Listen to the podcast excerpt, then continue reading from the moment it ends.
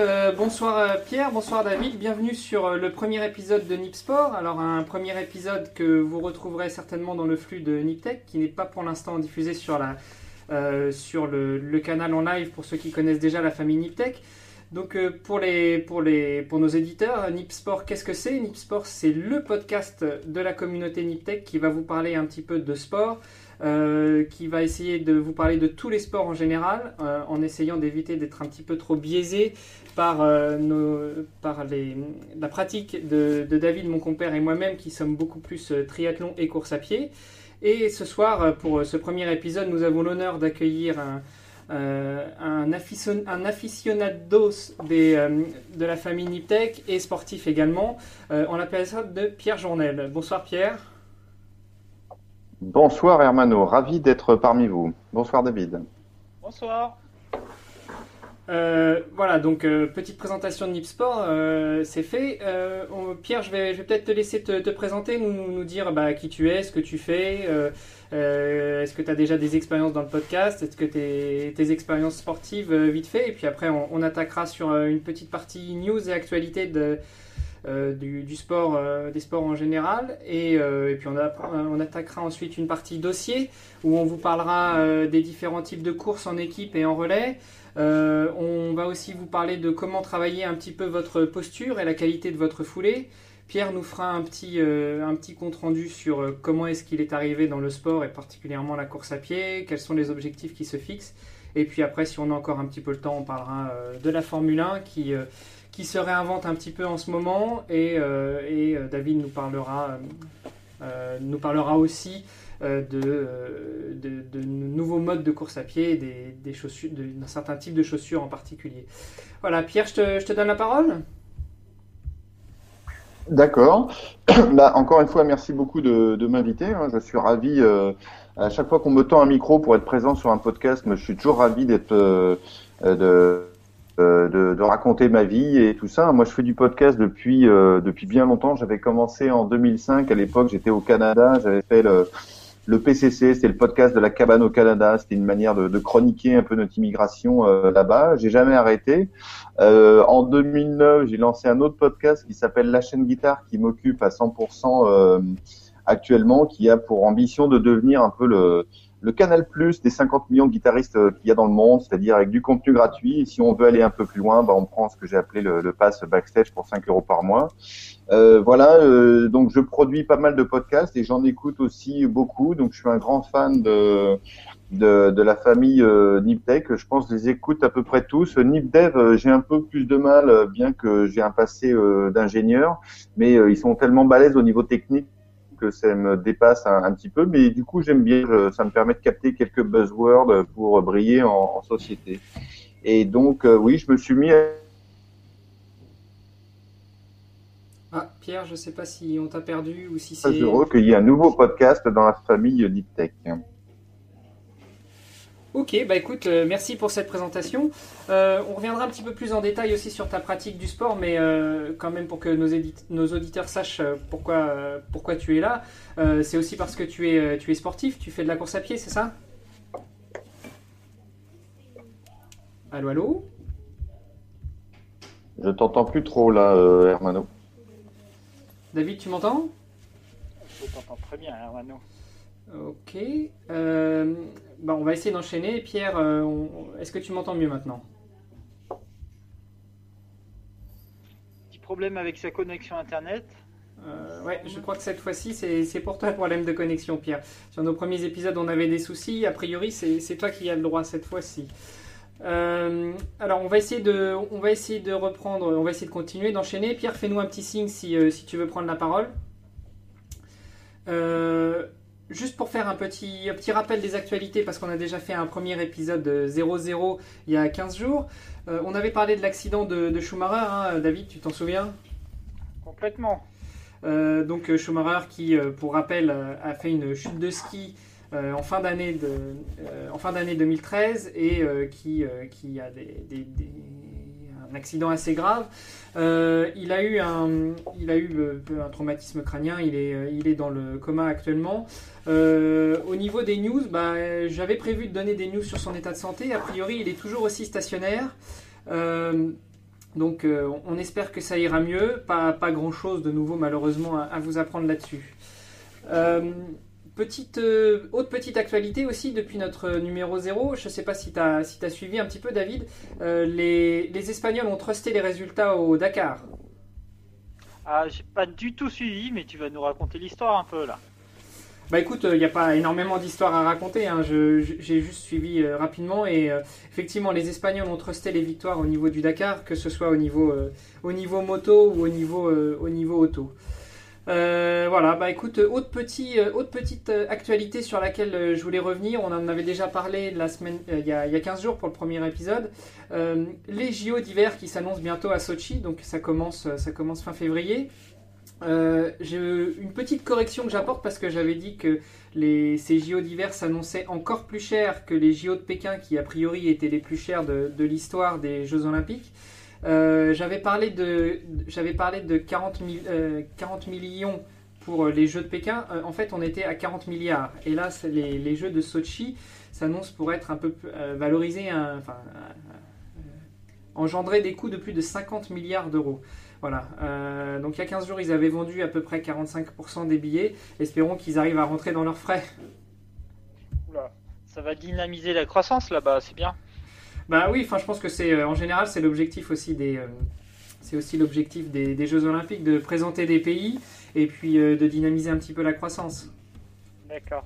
Ah, alors je crois que Pierre a des petits soucis de, connexion parce qu'il est il a quitté le il a quitté la il vient, il part, il vient, mais qu'est-ce qui se passe? Écoute David, Pierre, on, t'attend avec impatience. Hein. reviens quand tu veux. Ouais. Euh, bah écoute, on va, pouvoir commencer à enchaîner directement sur les dossiers, vu qu'au niveau de l'actualité, c'était quand même assez pauvre. Il y aura une petite actualité que j'évoquerai tout à l'heure, mais quand on aura fini les dossiers, enfin quand on abordera le dernier dossier, euh, plus sur la Formule 1. Euh, premier petit dossier que je voulais aborder, c'était les, les, courses en équipe. Les courses en équipe ou les courses en relais. Donc là, c'est beaucoup plus appliqué à la course à pied et au triathlon. Euh, David, toi, est-ce que tu as déjà pratiqué des courses à pied, des, courses en des compétitions en natation ou des, triathlons en relais? En relais, euh, très peu. Euh, très peu, mais j'en ai un très bon souvenir par, par contre. C'est bien, dès qu'on est en équipe, on court pas que pour soi et c'est très sympa. Et après, on se raconte des histoires. ça me plaît en tout cas. Oui, effectivement.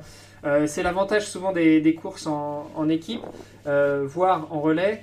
Euh, ça, dynamise un petit peu l'activité, comment dire, on se retrouve entre amis, on se retrouve entre collègues, et puis ça, crée des liens qu'on n'a pas forcément dans d'autres dans d'autres activités qu'on pourrait être amené à faire à plusieurs, notamment quand on fait des courses en équipe ou en relais entre, entre collègues.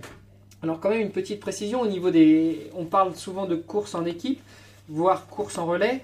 Euh, la différence entre une course en équipe et une course en relais. Une course en équipe, ça va être euh, euh, à plusieurs et tout le monde va prendre part au départ en même temps. Tout le monde va arriver en même temps et puis on va, on va comptabiliser, enfin en même temps. Tout le monde va partir en même temps et on va comptabiliser le temps euh, tous les temps d'arriver et puis à la fin on va faire, euh, on va faire le total et toutes les équipes s'affronteront euh, par rapport au total du temps de, chaque personne qui ont passé la ligne. On parle également d'équipes en relais, enfin de, courses en relais. là, ça va être beaucoup plus des personnes qui se passent le relais. Alors, on connaît bien ça, le, relais, le, 4x100 pour la, pour des, des relais aussi en, natation. Euh, les gens se, passent le relais. Il y en a un qui part, il fait la course, il donne le, bâton, il donne le témoin, ou il passe le relais au deuxième, etc. etc. Donc là, on va parler de, course en relais. Et puis, euh, moi, il y a une, sorte de course que j'affectionne énormément. Euh, je trouve que c'est très sympa parce que ça, ça change euh, des courses habituelles. Souvent, par exemple, si on prend sur un marathon, euh, un marathon, on va avoir, euh, si, on le fait en, relais, bah, il y en a un qui fait 10, il y en a un qui fait 10, l'autre fait 10, et puis le dernier fait, fait 12. Voilà, on arrive à 42 km, un petit peu plus, 42, 195. chacun fait la même distance. À la différence, sur une course en équidène, et là ça s'applique surtout au marathon, on va courir à 6. Donc pas à 4, mais à 6. Ça permet d'avoir une équipe un peu plus, plus nombreuse, donc de prendre du plaisir en plus grand nombre. Et puis on va, diversifier aussi les distances. Le, les distances de l'équidène, c'est 5, 10, 5, 10, 5, et pour finir 7,195, puisqu'on court un équidène sur un marathon. Donc ça fait que tout le monde ne court pas la même distance. On va pouvoir le faire avec des personnes qui ont plusieurs niveaux, euh, de, plusieurs niveaux en course à pied. Une personne qui sait déjà euh, bien courir et puis qui sait tenir la distance va pouvoir courir le 10 km. Une autre qui a un petit peu moins d'expérience et bah, prendra le, le 5 km et se limitera à ça. Euh, as-tu, toi, David, déjà participé à des équidènes? Non, non, mais euh, pourquoi pas, à l'occasion. Tu m'en proposes un quand?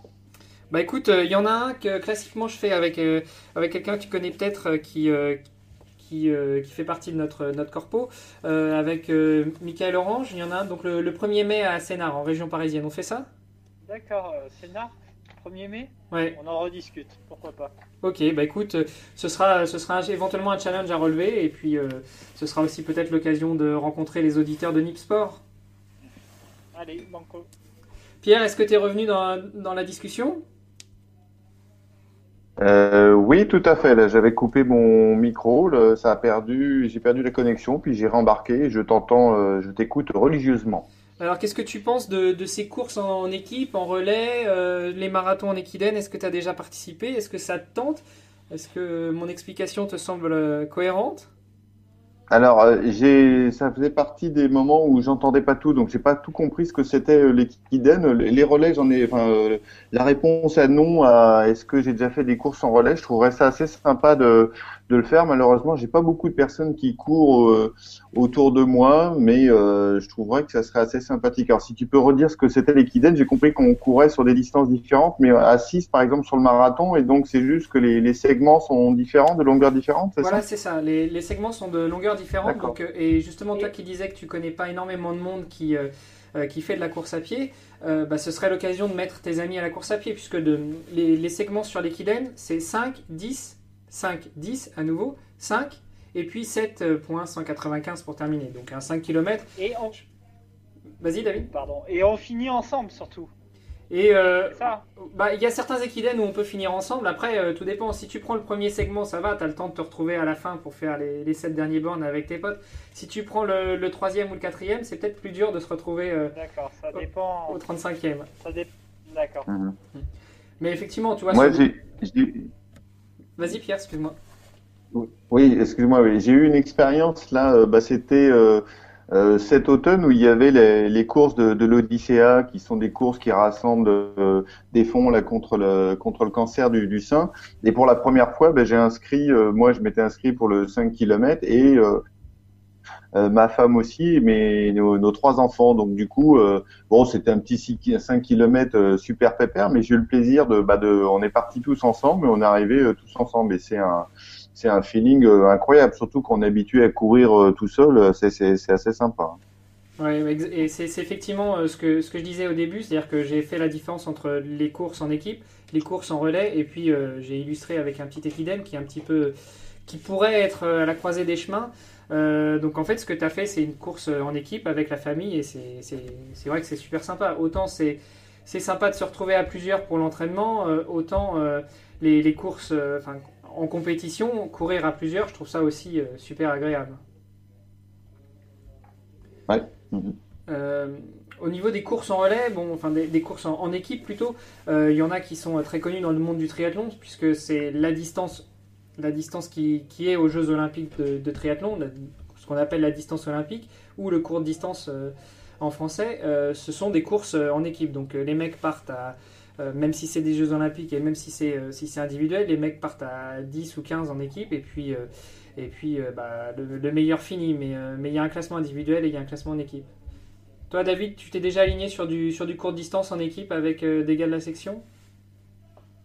Euh, rarement, déjà je fais peu de, de courtes distances, donc euh, bon, j'ai pas, oui, pas souvent, je fais principalement du long, hein, donc euh, non, voilà.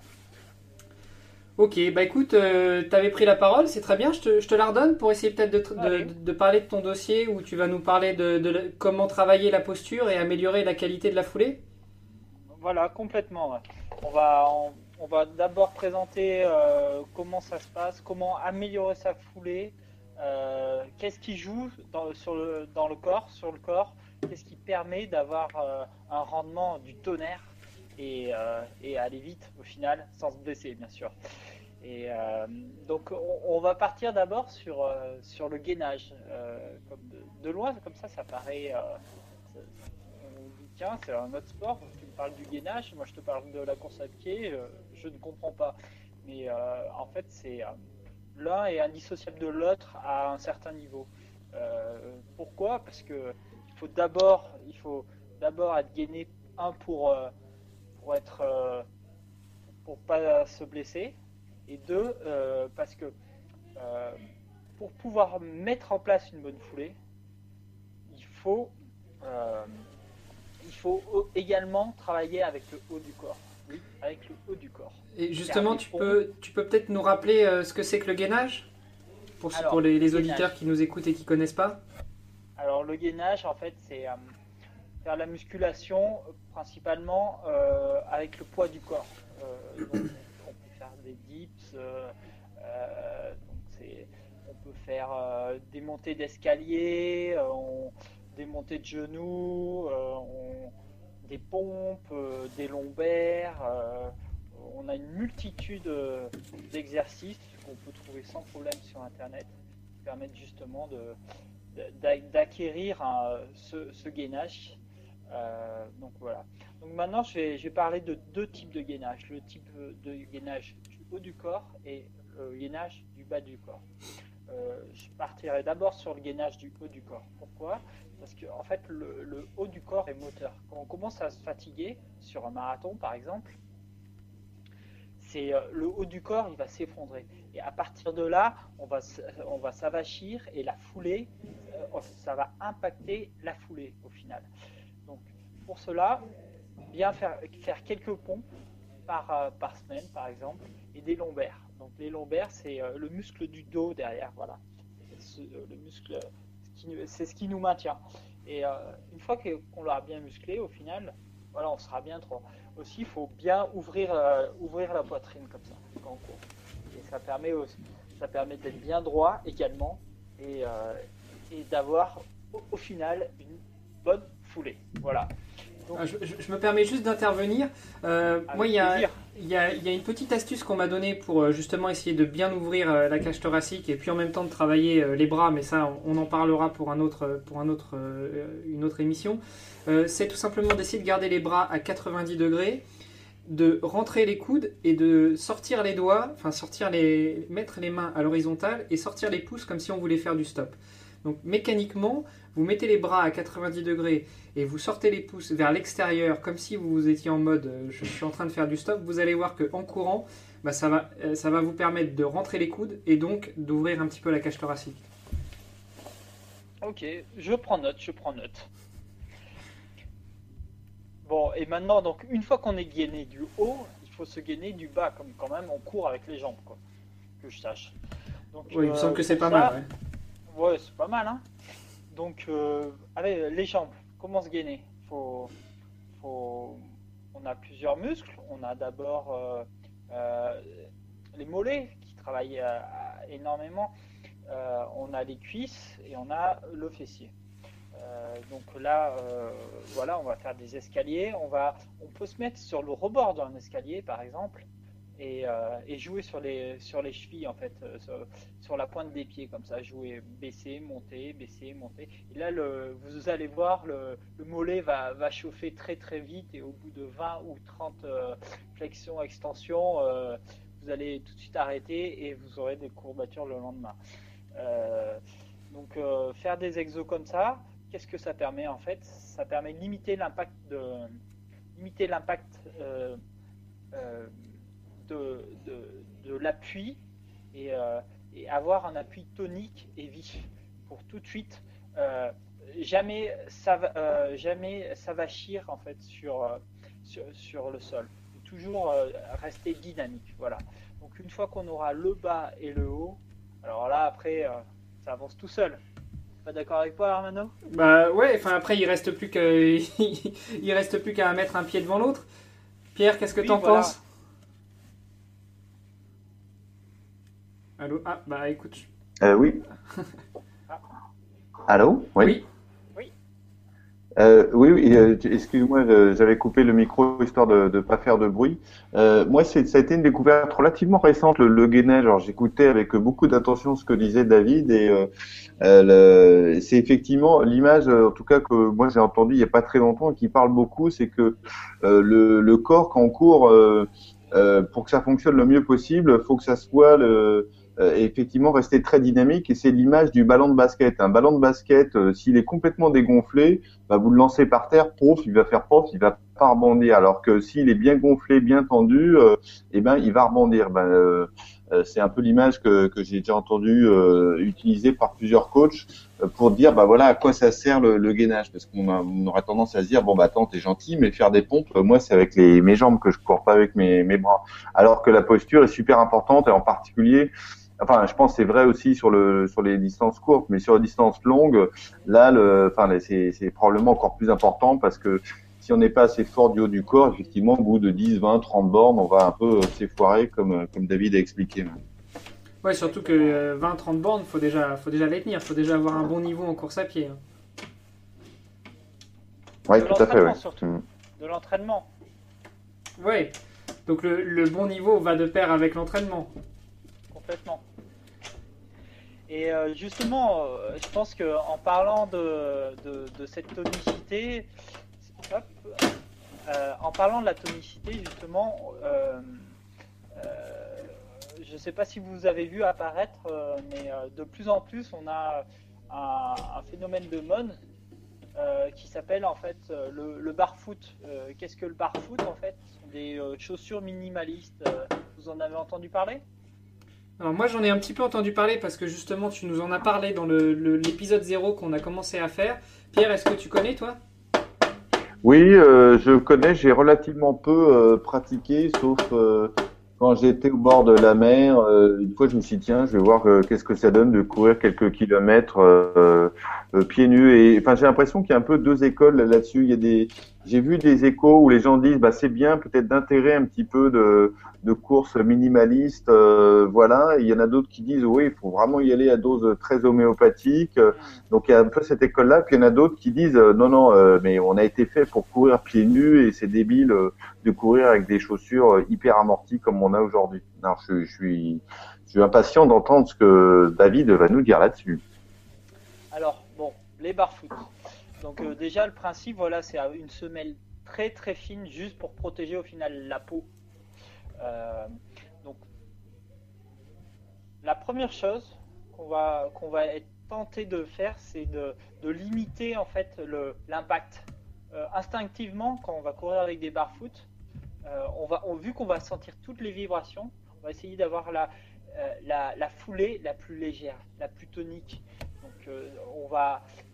Quels sont les impacts Enfin, qu'est-ce que cela va créer? Ça va créer en premier une foulée rapide à haute fréquence, tac, tac, tac, tac, tac, au lieu de tac, tac, tac, tac. Donc voilà, beaucoup plus nerveuse. Et euh, des petits pas, des petits pas. Pourquoi naturellement on va faire des petits pas? C'est parce que euh, quand, quand on fait des grands pas, on fait des grandes propulsions et donc l'impact au sol est supérieur. Quand on fait des petits pas, on fait des petites propulsions et l'impact est inférieur. Donc on a moins de traumatisme et comme ça, ça compense le barfoot. Voilà, pas d'amorti, donc donc on fait comme on peut pour en, faire le pour, euh, pour limiter ça. Donc ça c'est le premier impact. Le deuxième c'est euh, donc là le premier c'est plus sur la fréquence. Le deuxième c'est donc la tonicité et le rendement. Voilà.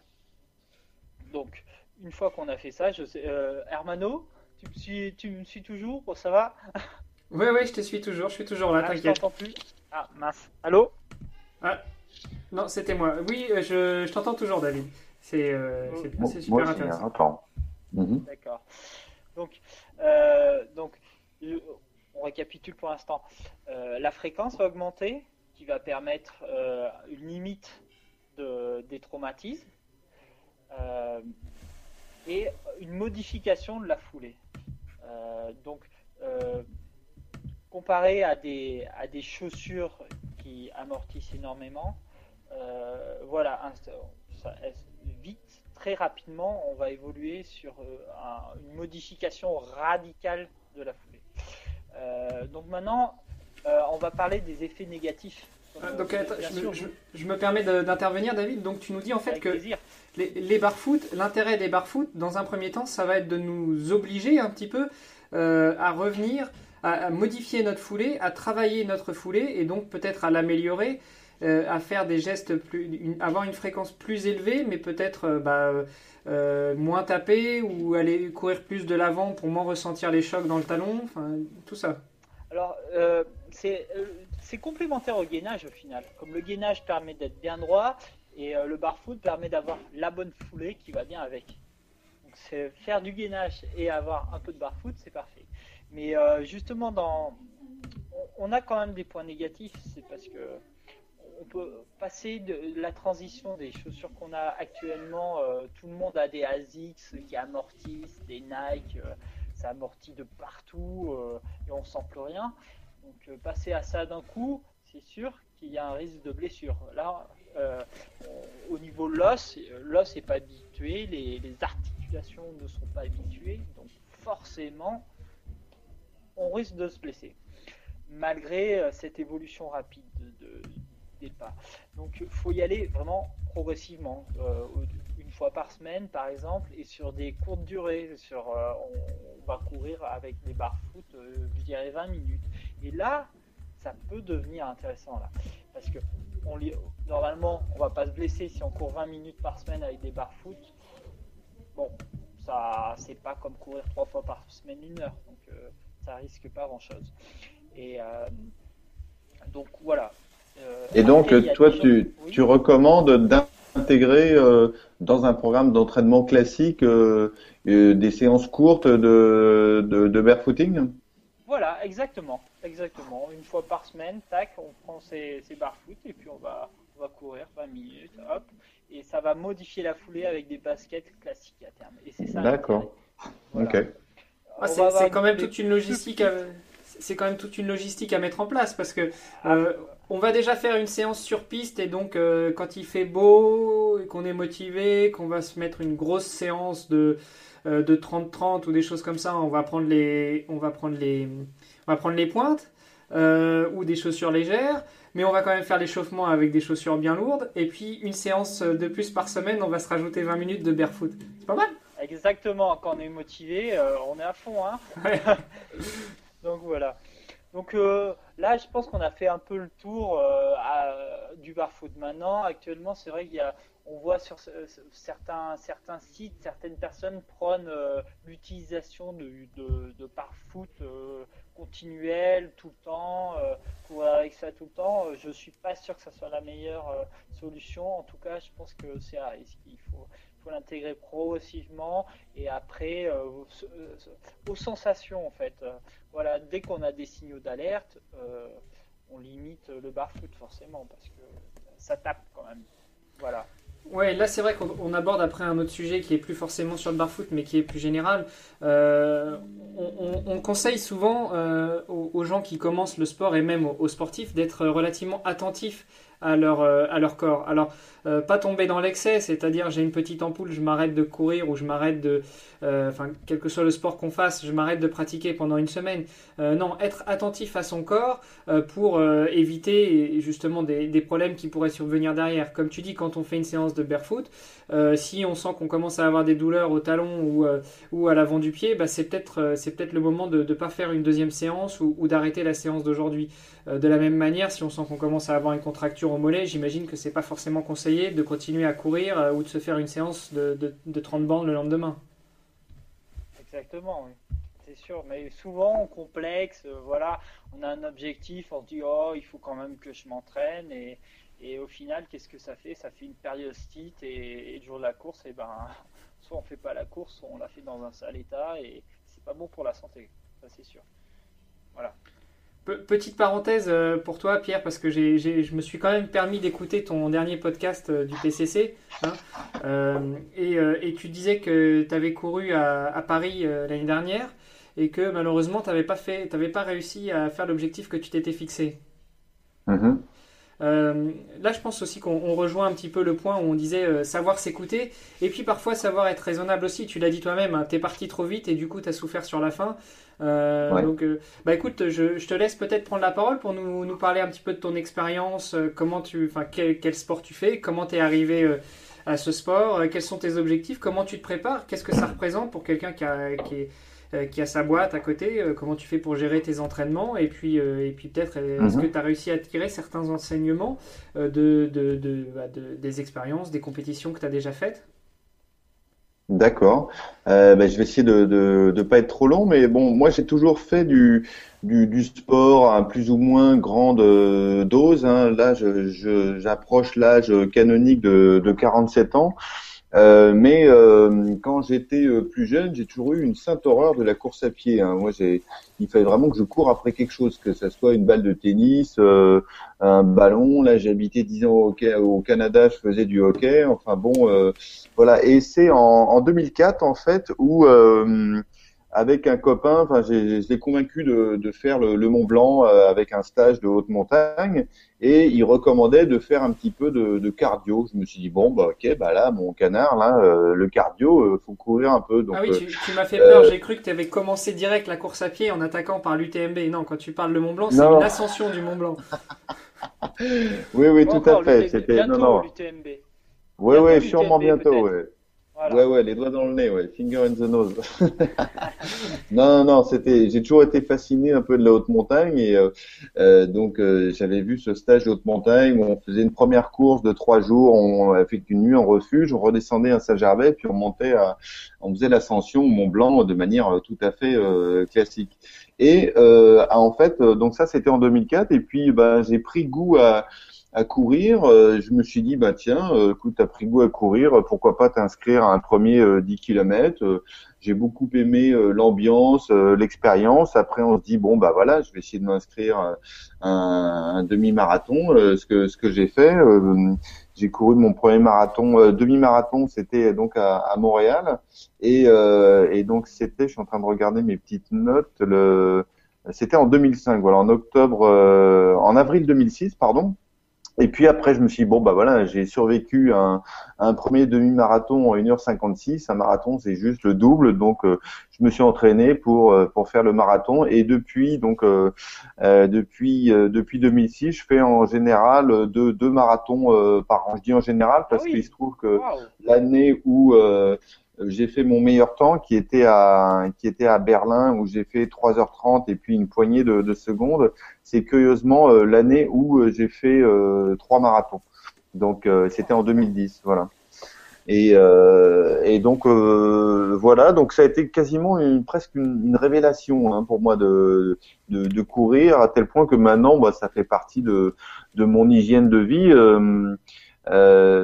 et et donc, euh, bah, euh, voilà, je fais en général un marathon au printemps, puis un marathon à, à, l'automne. Et euh, donc, le, mon marathon plus rapide jusqu'à présent, c'était Berlin, donc en 2010. Et là, bah, j'essaye de, passer en dessous de, en dessous de, de de, 3h30.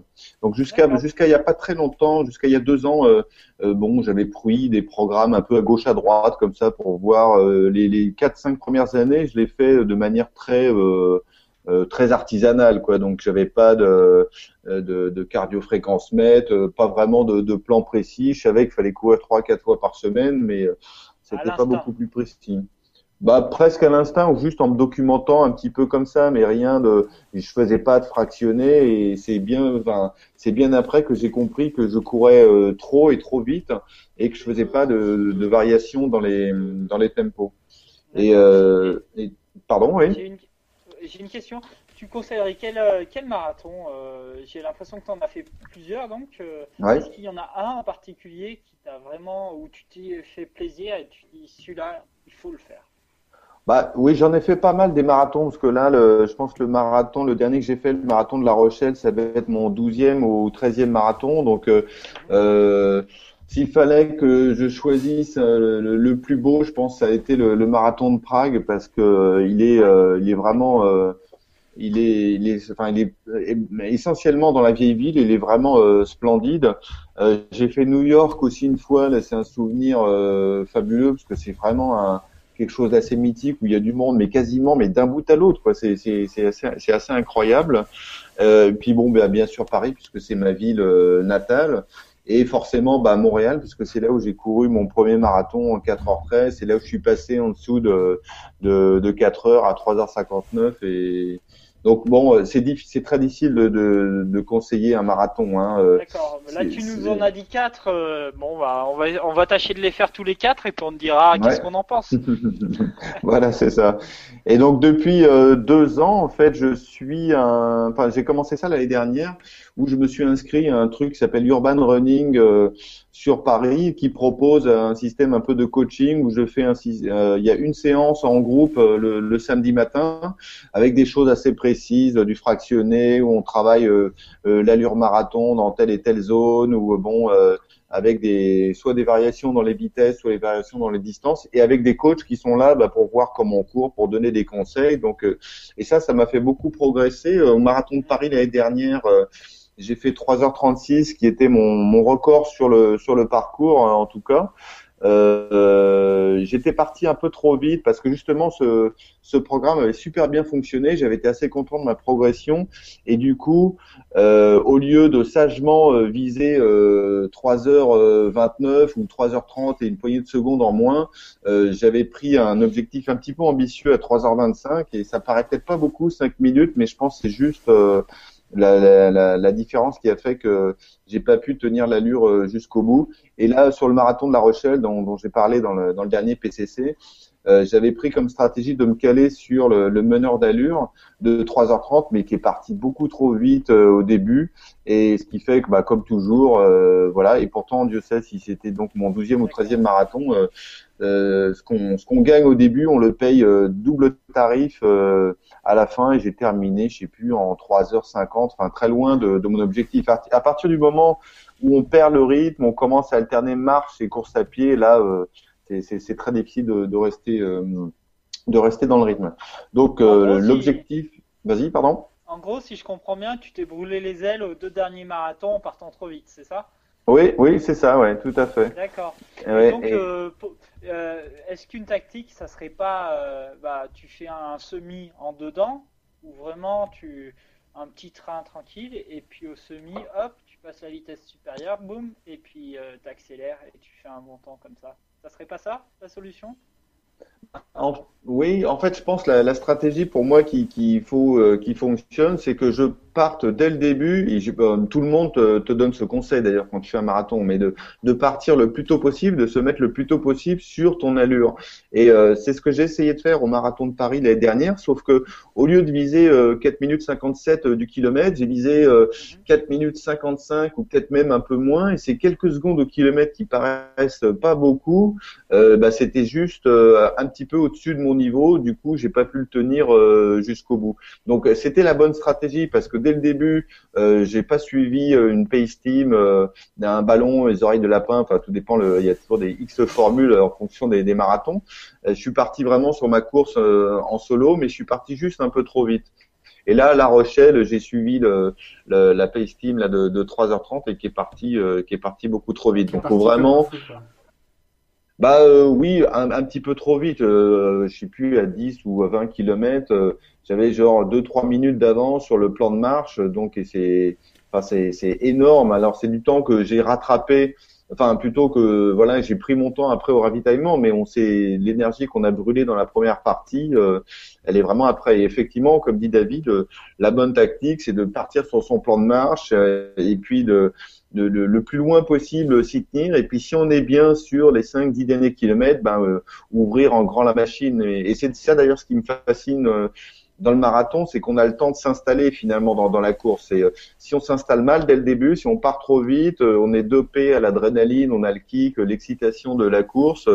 Euh, voilà, on part comme une balle et puis on le paye, on le paye sur la fin. Par contre, si on part juste sur le bon tempo dès le début, après, oui, c'est ça, c'est le fameux mur. Mais finalement, le mur, c'est quoi? Ça veut dire qu'on on court un petit peu au-dessus de son, son niveau et puis on, on, enfin, on, attaque la, la, filière lipidique beaucoup trop tôt et du coup, après, ben ça se casse la figure d'un coup. Quoi. Ouais, sachant que sur, sur un marathon, enfin David pourra confirmer aussi parce que lui il fait encore plus long, il, nous fait des Ironman.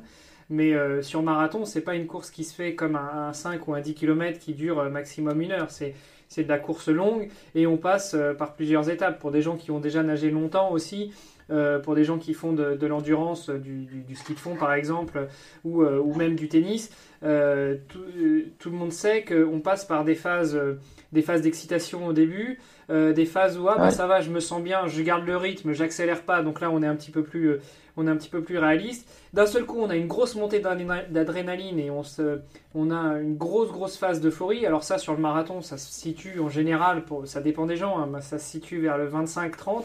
Et puis là, cette grosse montée d'adrénaline, eh ben, elle rechute.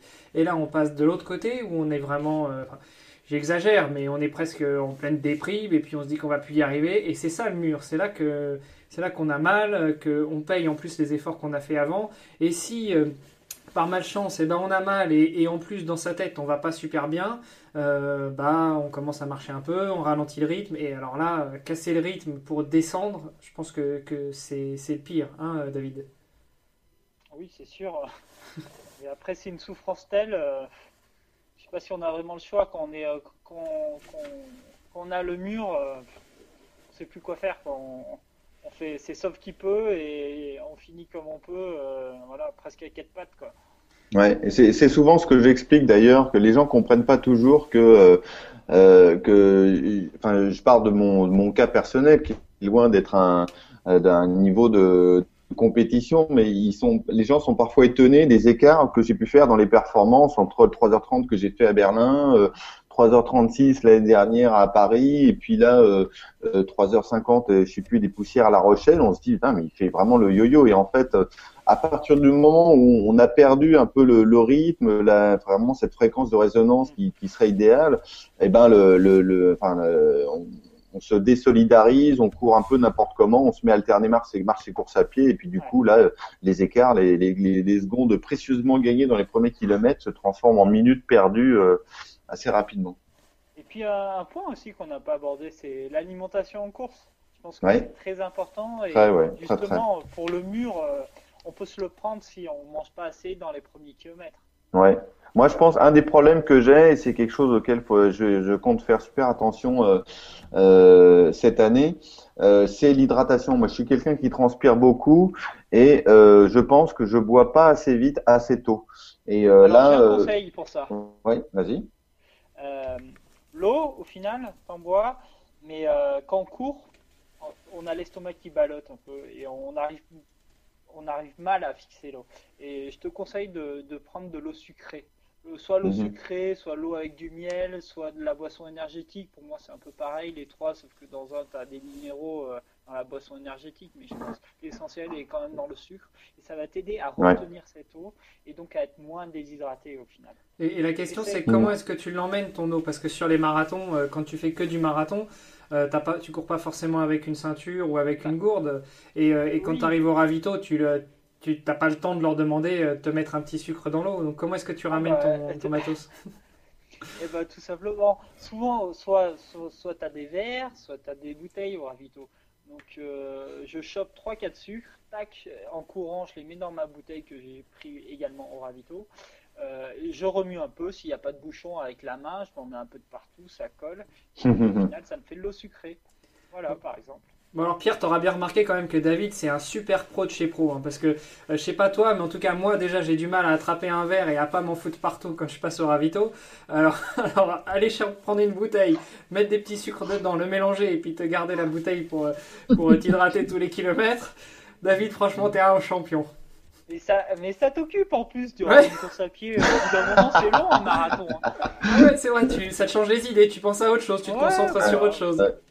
Voilà, tu fais ton checker. Non, mais moi, ce que je vais faire pour cette année, c'est que je vais partir avec euh, des petites gourdes euh, avec moi, peut-être 250 ou 500 millilitres euh, sur le hein. début.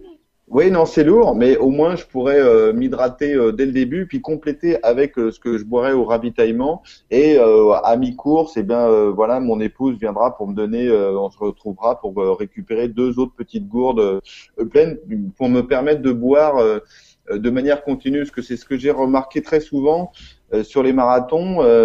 ben, comme je transpire beaucoup, très souvent sur le vers le kilomètre 30-35, là vraiment je souffre de la soif. Et si je souffre de la soif, ça veut dire que c'est déjà trop tard, ça veut dire que j'ai pas assez bu, pas assez tôt. Quoi.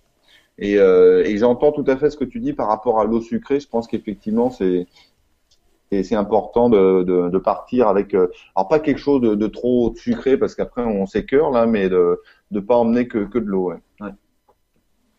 ouais. Et pour la, pour la petite anecdote, moi, j'ai, euh, comme je suis au Luxembourg, j'ai, déjà fait plusieurs fois le, le marathon et le semi-marathon. En fait, le départ est au même moment. C'est une course qui se fait en night run. On part euh, on part vers 18h et puis euh, bah, pour les plus rapides, on rentre au coucher du soleil. Pour ceux qui traînent un peu plus, euh, ils rentrent en pleine nuit. C'est assez sympa. Il y a une superbe ambiance. Et, là, par contre, au niveau ravitaillement, même si c'est un, grand marathon, hein, c'est un marathon qui est fait par c'est un marathon qui a le label ING, donc les mêmes qui font le marathon de New York. Au niveau du ravitaillement, il y a des problèmes. Hein. ici, il n'y a pas de bouteilles, c'est des verres.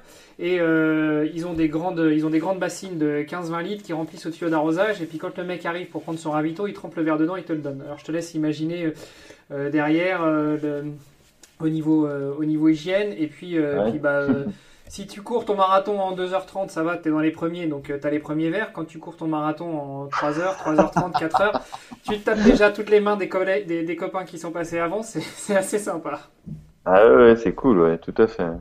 Et donc pour terminer le, mes objectifs de, cette année, là je suis inscrit au semi-marathon de Paris et au marathon de Paris. Donc l'objectif c'est de passer en dessous de 3h30 à, à Paris. Et j'avoue qu'après je suis assez tenté par allonger la, longueur euh, et euh, je suis à deux doigts de, d'être complètement décidé de faire la, Saint-Élion parce que c'est une course qui a l'air d'être assez magique. Alors là, c'est 75 km, c'est vraiment du, long, du lourd, quoi mais euh, ça m'intéresse pas mal. Ouais. Voilà. Donc tout à l'heure, quand tu étais parti, quand je, présentais sur le sur l'équidène et sur les courses en relais, on s'est donné, on s'est presque donné un rendez-vous avec David. Tiens d'ailleurs, David, j'ai l'impression qu'il est parti aussi. On s'est presque donné rendez-vous sur l'équidène de Sénard le 1er mai, donc c'est fixe, hein. c'est tous les ans le 1er mai. donc toi, le, la Saint-Élion, tu voudrais la faire en entier ou pour la première année, tu voudrais le faire en équipe avec des potes et puis et puis profiter oh, aussi? Oh, bah, je sais pas pour l'instant, j'ai jamais fait de course en équipe, mais euh, moi je sais que, enfin bon, c'est un peu présomptueux de ma part de penser que je vais forcément arriver au bout de 75 km, mais comme j'ai un tempérament plus de moteur diesel que de que de sprinter, et peut-être je suis un peu inconscient, mais j'ai, enfin la, la, distance me fait pas peur, quoi. Sûrement que je vais souffrir, que ça va être dur, etc. Mais d'après les, les, feedbacks que, que j'ai eus, euh, à partir du moment où on a de l'expérience en marathon, qu'on a le volume d'entraînement, si on suit un programme adéquat, euh, le 75 km, c'est pas tellement un problème. Donc a priori, en tout cas si je m'inscris, je suis pas encore complètement euh, sûr, parce qu'après, il faut organiser un peu la logistique, ça serait pour la faire enfin, en solo. Ok, bah écoute, bon courage. Hein. Moi aussi, je serais un peu tenté par allonger les distances au niveau course à pied, mais je me fixe d'abord d'autres objectifs, et puis une fois que j'aurai atteint ces objectifs, de marcher dans les, dans les traces de, David peut-être.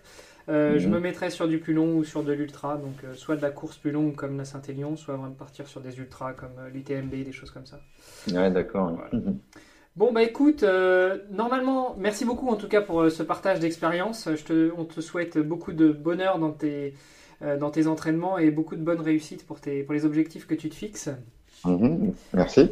Euh, pour passer au point suivant, bah, David devait, euh, devait essayer d'enchaîner. Euh, malheureusement, je crois qu'il a, quitté la conversation. Lui aussi doit avoir des petits problèmes de, connexion. je voulais faire un petit passage sur la Formule 1, mais je pense que je vais le, reporter au prochain épisode parce qu'on s'était dit qu'on essaierait de faire un peu moins d'une heure et on est déjà, on est déjà pas loin de, de l'heure de diffusion. Juste quand même euh, une, euh, pour, euh, bah pour, pour passer sur une petite suggestion qu'une personne m'a faite. Ah, David est revenu. Oh, voilà. oui, je, je, disais donc déjà, je, je, remerciais Pierre d'avoir pour cet échange d'expérience et puis avoir partagé ce, ce, moment avec nous. on va peut-être on va peut-être zapper le, dossier sur la Formule 1, David, parce qu'on est déjà pas très loin de l'heure de, de l'émission. On reviendra dessus pour, dans les émissions suivantes. Je sais pas ce que tu en penses. Euh, ok. Avec plaisir. Super. je voulais quand même essayer d'introduire une petite tradition dans les émissions de, de Nip Sport, euh, en espérant que, comme tu nous as souhaité au tout début, euh, Pierre, qu'on en fasse plus de 300 et, quelques, hein, qu'on atteigne la même longévité que toi sur le PCC. T'es es à quelle émission là d'ailleurs sur le PCC 298, quelque chose comme ça, auquel il faut rajouter en fait les, les plus de 200 émissions que j'ai fait sur la chaîne guitare et puis quelques dizaines sur la chaîne éléphant qui parle des Vernos. Quoi. Ah ouais, donc euh, t'étais un vrai podcast addict, mais pas uniquement en, tant que. Des deux côtés du micro, ouais, c'est ça. bah écoute, euh, super. En tout cas, c'est encore un honneur de t'avoir avec nous et puis que, que tu es. Impressionnant. ouais. Euh, bah écoute, oui, donc on, va essayer d'avoir la même longévité et puis quand on atteindra le, 300e épisode, bah peut-être qu'on te, qu'on te réinvitera pour que tu viennes fêter cet anniversaire avec nous. Oh bah j'espère que vous me réinviterez avant hein, quand même. Oui, hein. bah, j'espère aussi, surtout. Après ton marathon Oui, bah écoute, euh, oui, Banco, bah, je serais ravi de venir, euh, en particulier si ça s'est bien passé, enfin même si ça s'est mal passé, hein, c'est toujours intéressant. Bah, c'est toujours intéressant d'avoir un échange d'expérience. Euh, je pense que tu as, déjà atteint une certaine maturité dans la, pratique du sport et tu sais, tu sauras nous dire où est-ce qu'à ton avis ça a pêché, qu'est-ce qu'on peut améliorer et ça fera un super terme pour les émissions prochaines. Ça marche. Euh, c'est vrai qu'en parlant des missions futures, on s'était dit aussi avec David, je crois qu'on s'est fixé un autre objectif certainement en commun, qui est le, triathlon du Trisapin. Hein, David, t'es toujours partant pour celui-là? Ah bah, je suis chaud bouillant. en plus, c'est facile pour toi, c'est pas un vrai court, c'est pas un vrai long, ça va être euh, pépère pour une préparation Ironman. Pépère, ça dépend à quelle intensité on le fait, mais euh, oui, c'est dans les monts du Lyonnais et c'est un cadre paradisiaque, c'est un régal. Par contre, euh, voilà, euh, qu'est-ce qui est plat C'est euh, la natation dans le lac. après, ça monte et, que ça soit en vélo ou à pied, c'est vallonné, mais quel plaisir. Ok, bah donc écoute, on s'est donné rendez-vous là-bas. Peut-être que ce sera l'occasion de, peut-être pas de faire un live, mais, mais de faire une petite émission rapide ou de, faire un partage d'expérience avec nos auditeurs quand on, quand on mettra le, podcast en ligne, on essaiera de parler un petit peu du, de la course en elle-même. Avant, après, pendant, je j'y crois pas trop, hein, parce que si on est en train de nager sur le vélo ou en train de courir, on n'aura peut-être pas la tête à, faire, à prendre le micro. Mais c'est toujours des choses. moi, je sais que ça m'est arrivé de faire des, euh, des, podcasts, des PCC où j'ai, j'ai pas enregistré tout du long, mais avec des petites séquences audio où j'enregistrais au début de la course, au milieu, etc une fois que tu montes ça après, ça fait des, résultats d'enfer, parce que tu fais vivre de l'intérieur des courses. Donc moi, j'adorerais euh, écouter un, podcast euh, d'un triathlète. Hein. Alors, il faudra que, comme tu es un pro de la technique, toi, Pierre, ce sera toi qui devras venir pour nous tenir le micro. Hein, parce que je t'assure que sur le vélo ou en course à pied, on aura du mal à tout brancher. Hein. Oh bah écoute, moi je l'ai bien fait en course à pied. Alors la, la, natation, là, ça me paraît peut-être un petit peu difficile, mais par contre sur le vélo, euh, euh, ça me paraît faisable. Après, il faut avoir un petit équipement, euh, tu vois, euh, même avec un téléphone, d'ailleurs, ça peut se faire. Et puis voilà, t'as pas besoin d'enregistrer des trucs longs, longs. C'est juste pour, tu sais, pour avoir le capter un petit peu l'ambiance et puis parce que de toute façon, tu vas être concentré sur ta course, donc tu veux pas te mettre à placoter pendant trois plombs, quoi. Mais ça, ça, donne, ça peut donner des super résultats. Ça. C'est vrai que sur, sur un 90 bornes de vélo, ça, ça, permet de te changer les idées et puis de te concentrer sur autre chose en même temps que, en même temps que tu regardes la route. Voilà. Ok, bah écoute, euh, donc pour revenir dans les petites traditions que, je souhaitais mettre en place, euh, euh j'en parlais euh, à l'épisode 0, il y, a un, il y a un service de l'hôpital ici à Luxembourg qui est spécialisé en médecine sportive et qui fait très régulièrement, enfin qui sort très régulièrement et de plus en plus maintenant des, des études sportives. je mettrai le lien dans, le, dans les notes de l'émission. Euh, le dernier, la, dernière étude que j'ai vue passer parlait des lésions du ligament antérieur croisé. Alors je vous invite vraiment à aller la voir parce que c'est une, une, étude facile et rapide à lire euh, qui parle des, problèmes que, rencontrent bah, beaucoup de sportifs, que ce soit du coureur, euh, du skieur, du, tennisman et autres, au niveau des, problèmes d'un ligament qui, est dans le genou. Euh, alors je vais pas, je vais pas vous faire l'étude, enfin je vais pas vous lire l'étude euh, pendant l'émission, mais je vous invite vraiment à, aller la regarder. Euh, je mettrai le lien dans les notes. Mmh. Autre petite, alors il parle pas que du problème, pour revenir sur le problème du ligament croisé antérieur, il parle pas que du problème en lui-même, ils, évoquent aussi quelques, quelques solutions pour, le, pour guérir ce problème, qui passe souvent par l'opération d'ailleurs. autre petite tradition, avant d'arriver à la tradition de la famille Niptech avec la côte, euh, la, petite minute Quantified Self sportif et une nouvelle technologie dans le sport. toi, Pierre, est-ce que tu es un. Oui, je sais que tu es un adepte du, du Fitbit.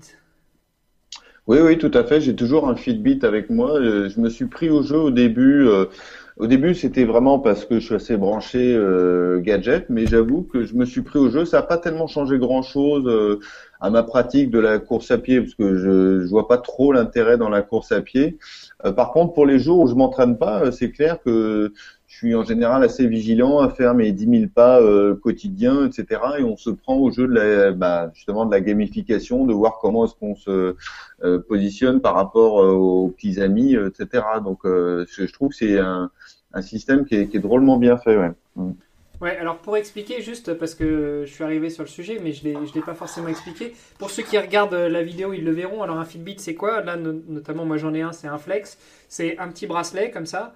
Euh, alors c'est un simple bracelet en plastique dans lequel il y a une petite puce qui là est pas, si simple que ça et qui va s'amuser à, compter finalement tous les pas que vous faites dans la journée.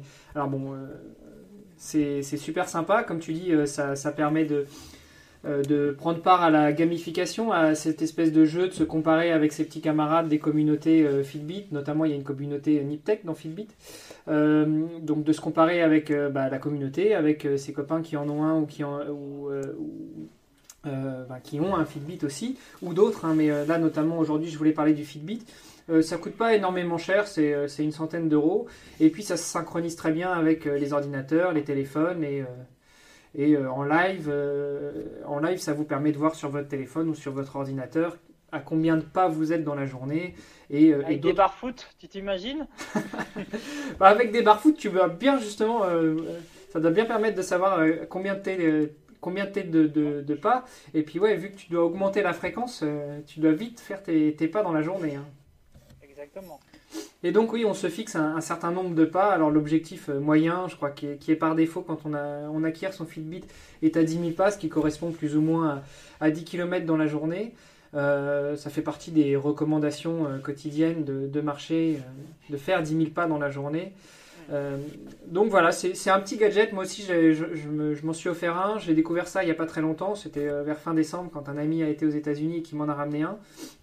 D'ailleurs, pour la petite anecdote, je suis un peu déçu parce qu'il m'a ramené un flex alors que je voulais un force, mais, a priori la vendeuse n'a pas voulu lui vendre le, le, Fitbit Force parce qu'il avait, euh, bah, il, ils, étaient en rupture de stock. Donc les différences après entre le Fitbit Flex et le Fitbit Force euh, va être au niveau des fonctionnalités. Sur l'un, on voit facilement quelle heure il est, alors que sur le Fitbit Flex, qui est le mode de base, on a juste un affichage en, termes de LED qui va vous dire plus ou moins où est-ce que vous en êtes dans votre objectif de la journée. Euh, et voilà, c'est un, petit appareil assez sympa. Alors comme tu disais Pierre, ça révolutionne pas sa méthode, sa, façon de, courir, de s'entraîner. Euh, pour ça, il y a d'autres appareils, euh, notamment les, bons vieux ancêtres du Quantified Self qui sont les, cardio. Hein, David, je pense que tu connais bien ça aussi, les, les montres cardio avec GPS, sans GPS, avec Footpod, sans Footpod. Oui, bah, on en parlera dans des prochaines émissions. Voilà, ce sera des super sujets pour en parler dans d'autres émissions. Mais euh, effectivement, en course à pied, ça fait quelques années qu'on connaît ce type d'appareils qui sont euh, peut-être beaucoup plus fiables que les, que les Fitbit et qui permettent de mesurer euh, tout un tas d'autres choses. Voilà. Et la, différence, c'est que le, Fitbit Force, lui, il intègre, comme le Fitbit One, la mesure des étages, alors que le Fitbit Flex ne fait que la mesure des, pas, hein, je crois. Oui, effectivement. D'accord. alors, ah, ce qu'avait euh, Fitbit en plus des autres, des autres appareils, ce qui m'a fait aller moi vers Fitbit, euh, c'est aussi que ça permet de, de, monitorer votre sommeil. Donc c'est tout simple, hein, le principe, je pense qu'avec l'accéléromètre qu'il y a à l'intérieur, euh, il mesure le, vos, votre agitation pendant votre sommeil et puis à la fin de la journée, si vous avez pensé à le déclencher, il, va, il va vous montrer un petit peu la, la courbe de votre sommeil, le, comment était votre sommeil, s'il était agité ou pas, et à partir de là, il en déduit un nombre d'heures ou de minutes effectives de sommeil, n'est-ce pas, euh, messieurs? Oui, c'est ça. Moi, j'avoue que je m'en suis servi pendant quelques semaines au début.